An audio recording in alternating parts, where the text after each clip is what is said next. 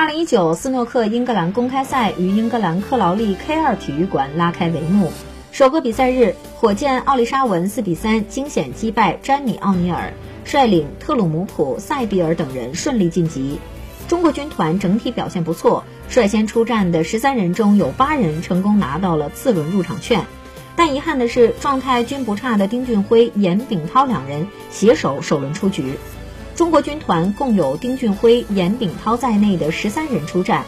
除了排名最高的严炳涛在德比战中两轰破百的情况下意外三比四不敌梅西文以外，其余四人均取得了比赛胜利。其中，徐思完成四杆四比二力擒威尔士龙史蒂文斯，斯家辉更是四比零横扫伊朗名将瓦赫迪，取得职业生涯首场胜利。丁俊晖在面对戴尔三比四惨遭逆转，其他场次。周跃龙和肖国栋双双四比二晋级。